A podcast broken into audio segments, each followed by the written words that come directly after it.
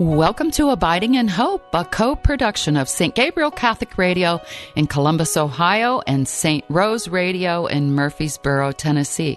I'm Marianne Jepson, your co host.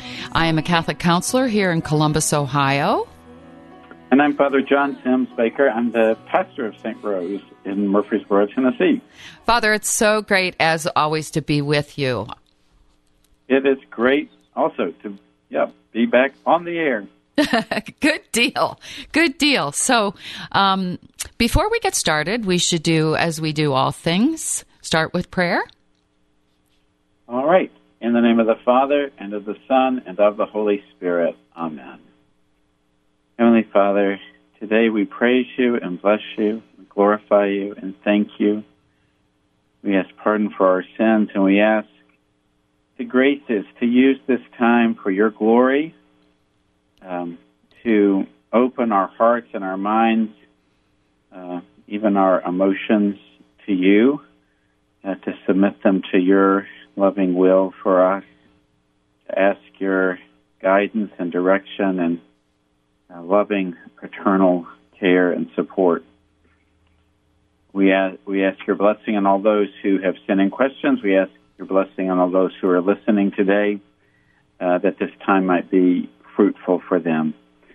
We ask all these prayers to your Son, our Savior, Jesus Christ, and we ask the intercession of our Blessed Mother, praying, Hail Mary, full of grace, the Lord is with thee. Blessed art thou among women, and blessed is the fruit of thy womb, Jesus. Holy Mary, Mother of God, pray for us sinners now and at the hour of our death. Amen. St. Gabriel the Archangel, pray for us. St. Rose of Lima, pray for us. In the name of the Father, and of the Son, and of the Holy Spirit. Amen. Thank you, Father. That was a beautiful prayer. I really appreciate it. And I also want to say that uh, Father Baker and I really appreciate all of our listeners who tune in and uh, join us in this time from your cars, from your kitchens, from your family rooms, wherever you are, your offices. We really appreciate having you with us. And you can join us more fully by sending in your questions to abidinginhope.com. We love to have those to um, take us forward in the show. And I know, Father, your, your people there in Murfreesboro have been um, really great in sending in questions as well. So we thank you all for sending in the questions. And speaking of questions, are you ready, Father? I'm sitting on ready, rocking on go. I knew you were going to say that, and that's always good. so our first question today is. Um, the the author of this question says, "I have a question about family dynamics. In my family, I am the one everyone turns to when they have a problem. The conversations always start with, "Don't mention this to anyone else," but dot dot dot. As a result, I know everyone else's stuff, but I'm not allowed to share that information with anyone else. And I have to sometimes keep track of what I'm not allowed to mention to whoever I happen to be talking to. When the fact comes to light, as they usually do, I have to act surprised as everyone else. I don't like this role, particularly keeping everyone's secrets and sometimes having to lie in the process. I do not want to be there for my family when they need someone to talk to, which is why I find myself in this situation. However, I've come to realize it is a major source of stress in my life. Any suggestions on how to gently remove myself as everyone's confidant? Family members are ages 50 to 80, so this has been going on a long time. Okay. Well, I don't know. This may be maybe more up your alley than mine, Marianne, but I'll, I'll throw my two cents worth Swing in there at it. And, and you can uh, see what you have uh, to say as well. Um, let me just pick on one little line in there Mhm. to, to start with, and then we can go from there. Um, this the person who wrote this question says, "I um, I don't like this role, particularly keeping everyone's secrets and sometimes having to lie in the process." Well, Mhm. you never have to lie, okay? So, or or you shouldn't ever have to lie. And that's just the one thing I would say to this person about this situation. It sounds like some some funny, not particularly helpful dynamics have grown up in in communications in this family. And again, as the questioner says, you know, with the ages of the people involved, it seems like these dynamics maybe have been going on for a long time.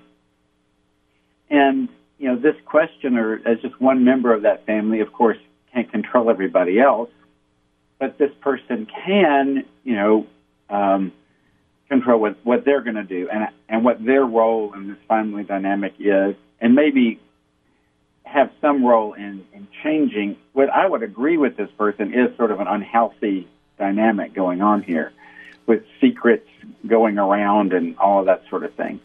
Um, my father had this saying that uh, he used to always say, I think total disclosure is the best thing. yeah. Mm-hmm. And so I think when somebody might come to you to be their confidant, you need to speak up first and sort of lay some ground rules before you just accept that role. You know, um, don't let that role just be put on you at the other person's you know assumptions about that role. Like, for example, but you can't tell anybody. For mm-hmm. example, well, you might say, well, I can't promise that, or you know, whatever. You know, I, I think you can lay some ground rules down too, and I think you need to, uh, and I think you need to be upfront about that. It's an unhealthy dynamic having all these secrets going around and people acting surprised and lying and all kinds of things. That's just that is just not healthy. Nor is it Christian, really. You know, the um, you know Jesus said, "Let your yes be yes and your no be no," and uh, anything more than that comes from the devil. And so it's just much better to be out in the open with things and not be, if things um, uh, don't need to be said, then don't say them. a lot of times people will say things like, uh, I really shouldn't say this, but, well, just stop right before the but. If you really shouldn't say it, don't. don't, don't kind of contrive some way that you can say or do something that really may be not need to be said. St. Paul gives some great direction on this sort of thing when he says, say only those things that are really going to help somebody else. You know, that might be another ground rule that you place when somebody comes to you with something and say, okay, is this going to help the situation or the other person or something like this? If it is, okay, we can talk about it. But if it's just to like, you know, vent or something like that, mm, maybe not so much. Um, if it's not helpful, then let's just give it to God. You know, that's one of the things I think. Uh, you know, we just need to rely on God so much more. So that and that's basically what I would say to this person is remember first and foremost, you are a Christian and a disciple of the Lord Jesus Christ. And let Jesus Christ and his disciples, like St. Paul, show you some ways of engaging in good dynamics, you know, of communication within your family, uh, rather than perpetuating these kind of dysfunctional ones, you know, that involve a lot of secrets and going around and you know talking about each other to each other, and which is is really pretty unhealthy. Now, I do have to say, people aren't probably going to just jump right on board and say, "Oh, goody, I'm all about this," and they might say, "Oh, well, fine, I'm not going to tell you," and then you're going to have to say, "Okay, fine, that's your de- that's your decision," and and don't don't have this need to be needed. If somebody isn't willing to share with you on the ground rules that you place, well, then whatever is being said may not need to be shared, really, to tell you the truth. But you're establishing those ground rules in the light of the gospel, you know, letting your yes be yes and your no be no, and saying only those things that are really helpful to other people, might eventually help the other people in your family to start to understand, you know, things like this really do need to be subjected to the lordship of Jesus Christ. This is a part of discipleship. Is how we love and treat and talk about one another, even within family. Um, we can't just uh, we, are we're disciples of Jesus Christ always, and we have to let Him be Lord. And I think this is a place where the lordship of Jesus Christ and and um, His Word uh, can can guide us and help you. So that's that's what I would say. You know what, Father? I would say pretty much the same thing.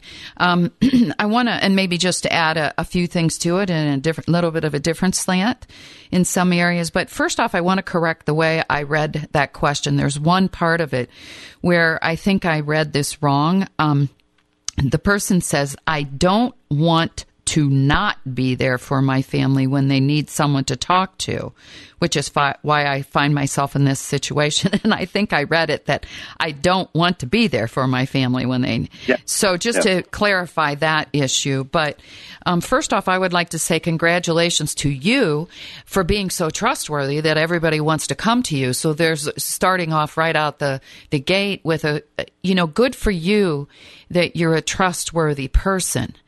Um, adding to what Father said, though, about when people say, don't mention this to anyone but, that is, as Father said, your place to stop them and say, you know what? I've gotten into messes in the past over the years because of not mentioning anything to anyone. Um, that's, I can't do that anymore.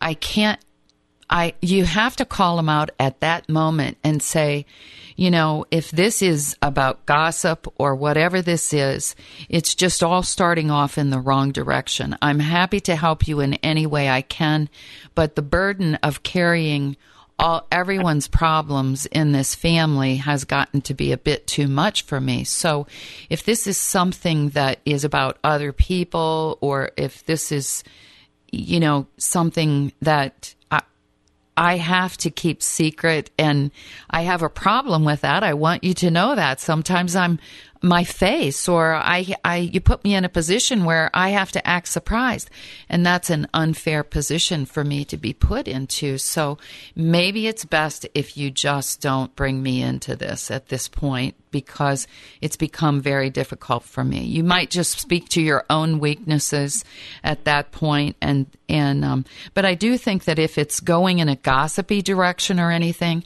you have to point that out to the people. I mean, if your if your family members really need help, then it's good to be there to help them. So on the other side of that is if you feel that you can't keep everyone's secrets, then I think you maybe have to not you have to rethink how you're thinking about that whole situation. Like maybe you're putting too much pressure on yourself and worrying about it too much. Maybe if this situation comes out and suddenly um, everybody now knows about it, maybe you don't have to act surprised. Maybe you're putting too much on yourself about how you have to react in that situation. Maybe you can just sit silently and listen and do your best to control your face and your emotions and everything. There are ways you can learn how to do that.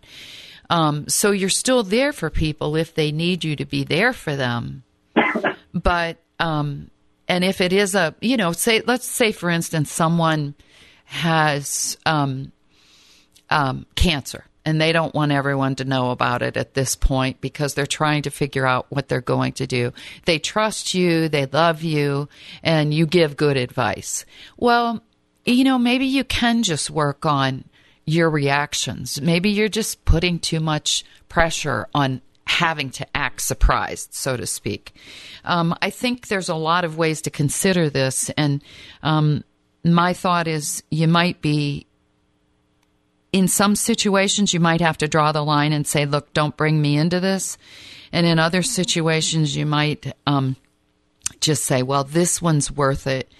Um, but once the family finds out, you know, I can get up and go to the refrigerator and, and get a drink out or, or, do something that would help you to distract your facials while you're um, hearing the news. Whatever it is, um, be there for the people when you can be there if this is a worthy cause. And if it's gossip or something, then you have to draw the line out front and say, that's a place I just can't go. It's gossip and I'm doing my best not to get involved in that kind of stuff. I hope that helps. Father, do you have anything else you might like to add? Well, I do. I, I would say, too, I may have come on a little hard at first. Uh, I would agree with you, Marianne, that obviously th- this this person's trustworthiness is a very is a very positive thing. Mm-hmm. But but I just don't, they don't need to be held hostage by that. Yes, you know? exactly. They, you can put down some ground rules. You can stand up for yourself. You know, um, but and also though sometimes I think uh, like that sentence that you made the correction on. Sometimes maybe there's a little bit about us that we like to be needed, you know. Mm-hmm. and so sometimes it might be good to just sort of say, no, you know, I don't even really need to be involved in this. That's you right. know, Yeah. this doesn't really involve me, and this is something that they need to work out. And maybe my, you know, I might be part of uh, developing a an unhealthy, you know, uh, dynamic here. You know, where, where rather than talking to each other, they're talking to other people and that sort of thing. And maybe it's even better if I just say, no, you know, I really think you need to go to talk to that person about it. You know, it's really it's about you and that person. It's and I'm not really a part of it, to tell you the truth. That's right. So it's a moment to moment judgment call and all of that. And I think with your trustworthy heart and, and all of that, you can figure out how to do that in each situation. Um, so anyway, I think we have another question here. Um, but before we go to that, I would like to reintroduce that we are um, Father John Sims Baker and Marianne Jepson, the co hosts of Abiding in Hope. And if you would like to send in your questions, which we would love to have, you can do that at abidinginhope.com. So, Father, our next question is this it is about dreams. In the Bible, God spoke to people through dreams. St. Joseph learned of his role in the life of Jesus through g- dreams, and luckily he heeded the message. I'm wondering if God still speaks to us through dreams today, and how we would recognize if a dream might be a warning or direction from God, or simply a meaning, meaningless succession of images and thoughts playing out in our minds. Most of the information I can find is New Age nonsense. Is there a Catholic understanding of the role of dreams in our lives? And I like this last sentence. Thank you for the program. You're welcome. Yes, you are welcome. And well, that's a great question. It really is. Um, and I I won't say that I'm maybe an expert on that. And again, I think this is a really it's a good question. I think because it it really lands at this interplay between you know sort of the the, the human and the supernatural that we deal with a lot in this uh, you know in the questions we have here on dealing with them on a you know basis of uh, you know just understanding you know human psychology and and and dynamics and that sort of thing, and also the way that God uh, interacts with that, you know, because He does. And so, dreams is one of these places where that's um, uh, very interesting because it's, it, it is, as the, as the writer of this question points out, God does communicate to people through dreams. We have, of course, the example of um, of Saint Joseph that's mentioned in this particular question. There uh, a number of, of other examples, you know, in the in the scriptures as well. You know, like Samuel in the Old Testament, and so um, so it's, it's interesting. I um, the other area that I've had people sometimes ask me about dreams is maybe on the other side of things, where people have dreamt about something that is disturbing, Mm-hmm. and they they feel somehow responsible for that. You know, like maybe that's a sin or something. And that's the interesting thing about dreams. We're really not responsible for them. They're not a they're they're not something that we can consciously control. At least not much. I don't think you know. And so, um, so on the one hand, I, I don't think we would have you know moral responsibility for something that we dreamt about. You know, unless we then acted on it later when we were awake. Um, but also, it's it's good. The question here is things that maybe we have dreamt about um, and, and feel like, well, maybe that's some sort of inspiration from God. But how do we know? Because again, it's hard to subject a dream to the same sort of, um, you know, analysis that we would, you know, something we were doing when we were uh, awake. So I, I'm not trying to hedge my bets here, but it, it, it is sort of a tricky thing. The one thing I think about, like for example, that we can say the people like Saint Joseph, for example, and those dreams that he had, where God really was communicating to him through those through those dreams. It, I think one thing that we can say is it, it speaks for the real holiness and integrity of St. Joseph. Uh, that his dreams were places where God could clearly communicate to him. I think those those the dreams of Saint Joseph are things that are very clear communications from God, and he acted on them. And it says something for Joseph that that, that the dreams that I think sometimes the, the, some things that are very fundamental within us, kind of deeply down in our hearts or somewhere that we're maybe not even very consciously aware of, sometimes sort of come out. In his case, you know, shows a real integrity, you know, a, a, a wholeness, uh, a clarity that I, speaking for myself, my dreams don't often, you know, even if I had a dream that I thought came from God, it, it wouldn't much probably be as clear as the, the, the sort of things that, that St. Joseph was able to, uh, because St. Joseph had this holiness and integrity, I think, that went sort of clear to the core of who he was. Um, on the other hand, I think God uses dreams. We know He does, uh, and and I think He would use them. You know, in the case of even somebody like me, who perhaps doesn't have, well, not perhaps, undoubtedly does not have the holiness or sort of integrity um, of uh, human sort of integrity of my humanity being intact in the way that that Saint Joseph's was, so that I could really clearly understand and rely on my dreams the way that he did.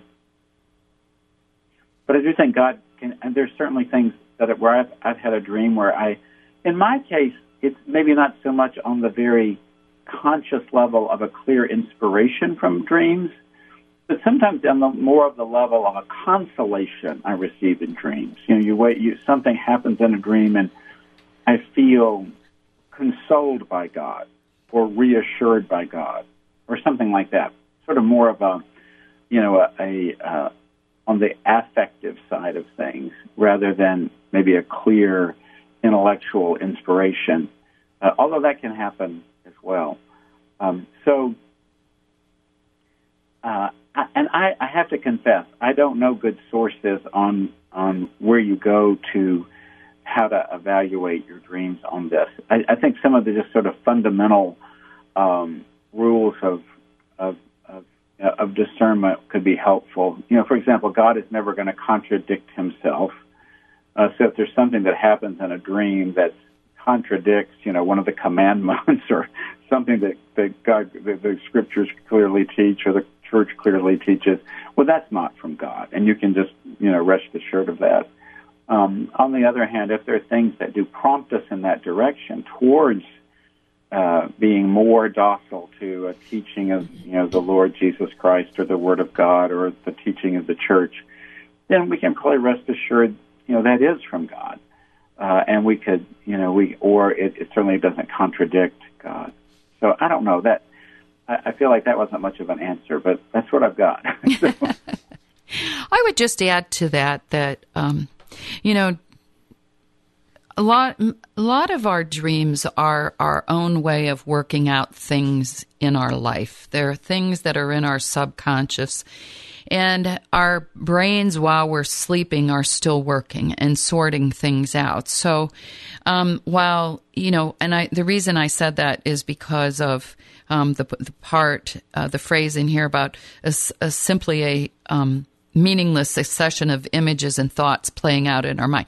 Not necessarily are they all meaningless. They may seem like they could be meaningless, and some of them probably are. Um, where they come from, who knows? Um, but oftentimes it is our we're trying to work out things in our lives or things, you know, from our past or whatever. The important thing here, I think, is just having a, a, a proper discernment of is this from God or is this something that I want so badly to be having God speak to me? Is it what I want or is it truly from God? Excuse me. Um, because there's so many good people who really, really, really want so much for God to speak to them. Gosh, I, I would love to hear his voice.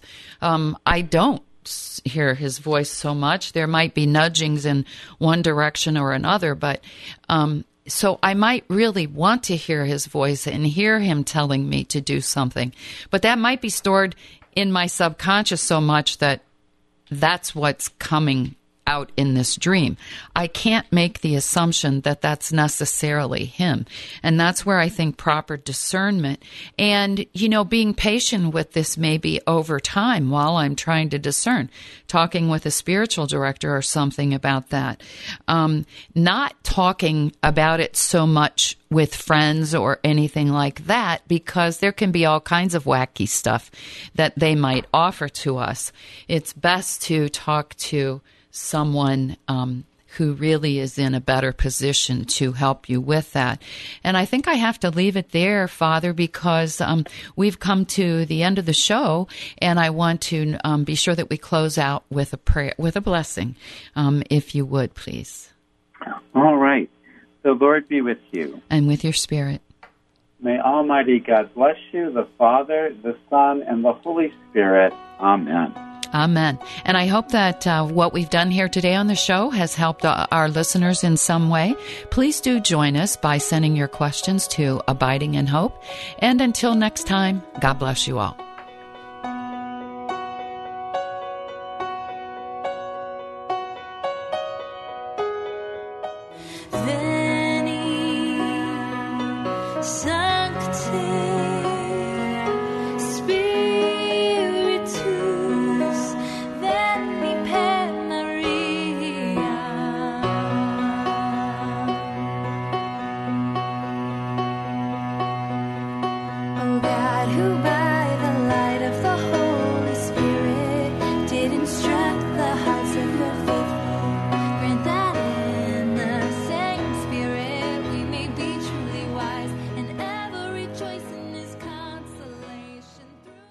Was raised a Catholic and went to church every Sunday faithfully. I met a boy and he was non Catholic, so I left the church to be with him.